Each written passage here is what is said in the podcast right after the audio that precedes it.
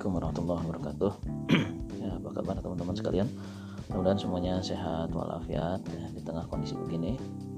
Uh, ini saatnya kita mempraktekkan intrapersonal skill yang kemarin dipelajari sebelum UTS jadi bagaimana kita tetap bergerak bagus bisa mengendalikan diri. Dan ujiannya bukan dalam kondisi normal tapi justru kondisi yang seperti sekarang gitu ya Baik di kuliah ini kita masuk kepada interpersonal skill untuk personal development setelah UTS sampai nanti ke UAS seperti yang pernah kita jelaskan sebelumnya.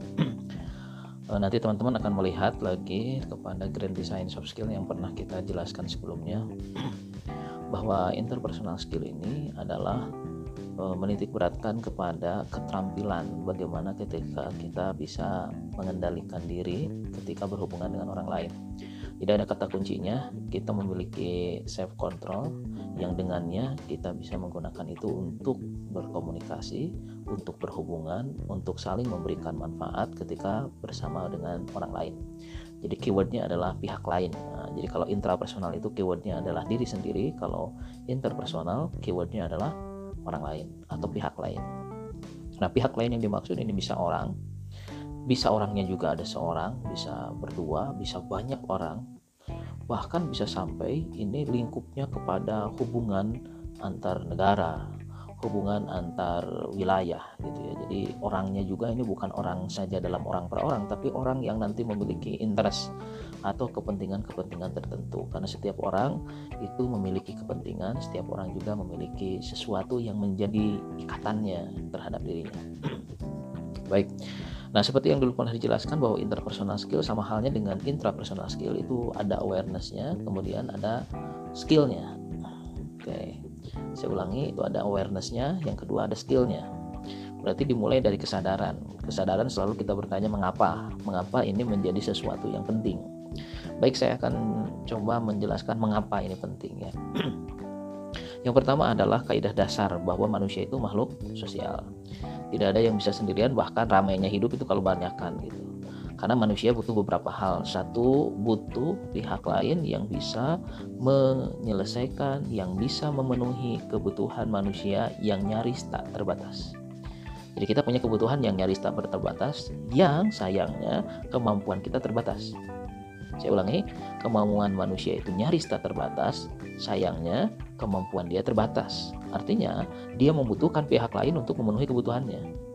Nah, dengan kesadaran dasar ini harusnya orang berpikir bahwa saya nggak bisa hidup sendiri, pasti itu.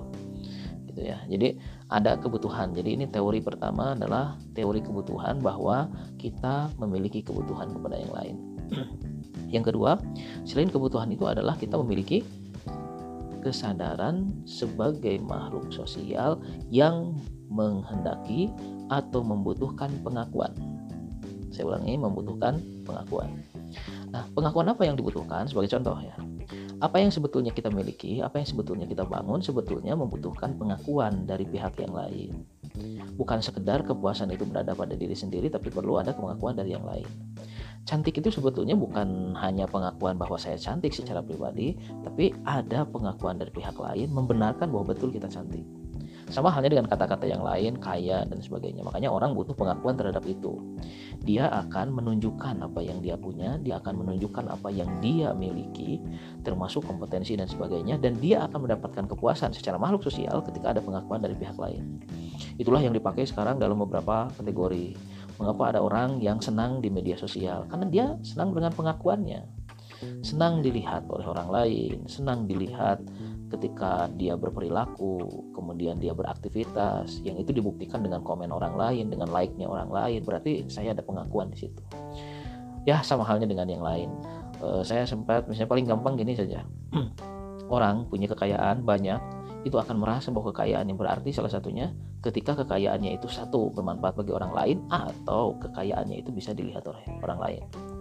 Itu bawa mobil mewah tapi orang lain tidak bisa melihat tidak buat apa. Dan itu yang terjadi sekarang gitu. Kita memiliki banyak hal tapi tidak bisa menggunakan itu kan merasa seolah tidak berarti ya punya mobil, punya rumah, punya uang yang banyak, tapi nggak bisa liburan keluar, nggak bisa memperlihatkan apa yang kita punya ke dunia lain gara-gara adanya physical distancing, maka ini ada sesuatu yang kurang seolah-olah karena memang itu fitrahnya manusia secara sosial.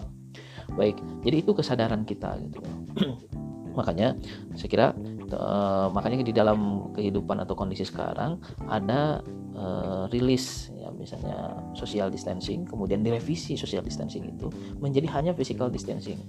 Jadi fisik boleh berjarak tapi sosial nggak boleh berjarak. Dan alhamdulillah kita hidup di zaman yang uh, online gitu ya yang berjarak secara sosialnya itu bisa dipangkas dengan berbagai teknologi yang ada. Sehingga kalau kita lihat di bagannya nah, teman-teman bisa ngelihat ya bahwa awarenessnya itu dari mulai political awareness bagaimana kita kemudian menyadari bahwa yang terjadi kepada kita itu dipengaruhi oleh politik dalam arti ya saya saya simpelkan saja bukan kepada kekuasaannya tapi kepada produk kekuasaan kebijakan jadi mengapa yang terjadi sekarang kita tidak bisa terlepas dari adanya kebijakan yang menaungi itu? Yang kedua developing others kesadaran untuk saling membangun satu sama lain. Betapa manusia itu akan menjadi sesuatu yang ironis saat dia memiliki sesuatu kemudian dia tidak bisa mendevelop pihak lain. Makanya tadi dikatakan salah satu fitrahnya kita adalah untuk kesadaran sosial ketika bisa menjadikan apa yang kita miliki itu bermanfaat bagi yang lain Nah, kemanfaatan itulah yang nanti akan diukur, kemudian akan dinilai menjadi sesuatu yang menjadi nilai mahal atau murahnya kita ketika kita berinterpersonal skill, jadi ketika berhubungan interpersonal. Kemudian nanti ada leverage diversity. Jadi bagaimana kita menaikkan keragaman ini menjadi sesuatu yang berpeluang bagi kita. Jadi keragaman itu bukan dipandang sebagai sesuatu yang menurunkan, Eh, melemahkan. Namun keragaman adalah sesuatu kalau bahasa kita anugerah orang lain mengatakan rahmat gitu ya. Kenapa rahmat? Karena dengan keragaman itu jadi kita bisa saling mengisi satu sama lain. Kalau manusia ini sama semua sifatnya maka dia tidak akan mendapatkan sebuah pencerahan lebih. Hidupnya ya akan gitu-gitu saja. Kenapa? Sama. Yang kita hadapi adalah seolah-olah diri kita. Lalu apa seninya di sana? Oke, kemudian ada service orientation. Ini adalah kesadaran yang lain dari interpersonal skill. Jadi bagaimana orang memiliki orientasi untuk selalu melayani. Kalau bahasa tadi adalah memberi manfaat, sekarang adalah melayani. Dia nanti akan memiliki sebuah kepuasan tersendiri. Makanya kalau teman-teman sudah membaca apa yang ditugaskan, maka akan ada orang-orang yang dengan saat dia melayani bahkan dia menimbulkan addicted ya. Jadi menimbulkan sesuatu yang Eh, dia jadi ketagihan untuk melakukannya. Karena toh memang kesadaran dasar manusia seperti itu. Yang dalam poin akhirnya itu adalah empati. Nah gitu ya. Jadi nanti lahirlah empati. Empati adalah tiga atau salah satu dari tiga respon komunikasi manusia. Kita mengenal misalnya ada apati. Apati itu artinya sudah tidak peduli ya. Tentu ini jelek. Yang kedua ada simpati. Kalau simpati ini sangat peduli. Dan kadang memang jebakan kalau orang sudah simpati jadi subjektif. Mau benar atau salah diikuti itu masih simpati. Kalau simpati udah tahap mutlak atau tahap ekstrim ya begitu. Baru ada yang terbaik ini yang dimaksud dengan empati. Kita akan merasakan yang dirasakan oleh pihak lain yang dengannya kemudian kita bisa mengkondisikan diri kita sehingga bisa menjadi pribadi yang bermanfaat bagi orang lain dan tentu menyenangkan bagi orang lain. Ini dalam poin social awareness. Jadi ada kesadaran sosial. Baik berikutnya ada skillnya. Ya tadi ada kesadaran yang kedua ada skill. Kita pernah menjelaskan sebelumnya skillnya itu nanti akan lahir leadership. Nah, makanya nanti kita akan pelajari bagaimana itu leadership yang kedua influence. Bagaimana kita uh, bisa berpengaruh kepada orang lain. Karena pengaruh itu sesuatu yang penting saat kita memiliki kehendak atau kita memiliki sesuatu yang ingin dirubah. Dan perubahan ini harus bersama orang lain. Kemudian communication jelas ya komunikasi adalah salah satu cara kita untuk menyampaikan apa yang kita inginkan. Sehingga kalau kita pintar berkomunikasi maka semakin mudah kita dekat kepada apa yang kita harapkan. Kemudian ada konflik manajemen. Ya konflik jelas. Kenapa? Tadi kita hidup di dalam keragaman. Konflik itu adalah sesuatu. Orang mengatakan uh, itu adalah buah. Orang mengatakan itu adalah bunganya dari hubungan. Betul, kenapa disebut bunga? Karena berwarnanya sesuatu itu biasanya dari perbedaan dan perbedaan itu jelas biasanya memunculkan adanya konflik. Berarti kan harus di manage. Konflik ini dihindari tentu tidak mungkin. Yang bisa kita lakukan adalah mengendalikan. Kemudian selanjutnya ada cooperation. Nah, berarti bagaimana kita bisa bekerja sama dengan baik, collaboration juga sama, bagaimana teamwork yang baik, sinergi yang baik, dan ini yang dimunculkan menjadi satu keberhasilan keterampilan saat orang melakukan interpersonal uh, interaction gitu ya. Jadi memang bagaimana ketika ada hubungan interpersonal itu orang kemudian mendapatkan ujung adalah collaboration dan cooperation. Baik itu pengantar uh, kita kuliah untuk interpersonal skill. Jadi eh, harapannya seorang lebih kita menyadari betapa ini kita butuh untuk mempelajari. Nah, saya kira fenomena sekarang kalau kita mau aware, nah ini lagi-lagi kepada awareness, kita bisa melihat fenomena ini nyata terlihat. Gitu. Nyata terlihat bahwa ketika orang di lockdown saja, maka itu akan menyebabkan kesulitan yang besar. Kenapa? Karena dia membutuhkan pihak lain, bukan hanya pihak lain, tapi wilayah lain. Ketika Bandung misalnya tidak bisa berkomunikasi dengan wilayah lain, padahal ada komoditas yang dihasilkan oleh pihak lain, itu akan terjadi kesulitan. Jadi bukan hanya orang per orang, tapi wilayah per wilayah.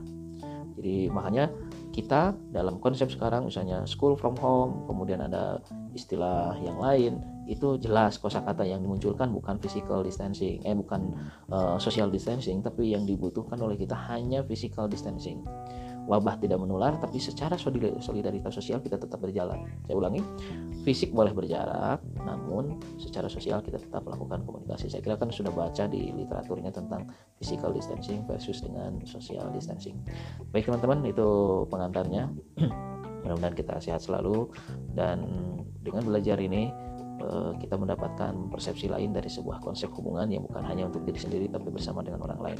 Terima kasih. Assalamualaikum warahmatullahi wabarakatuh. you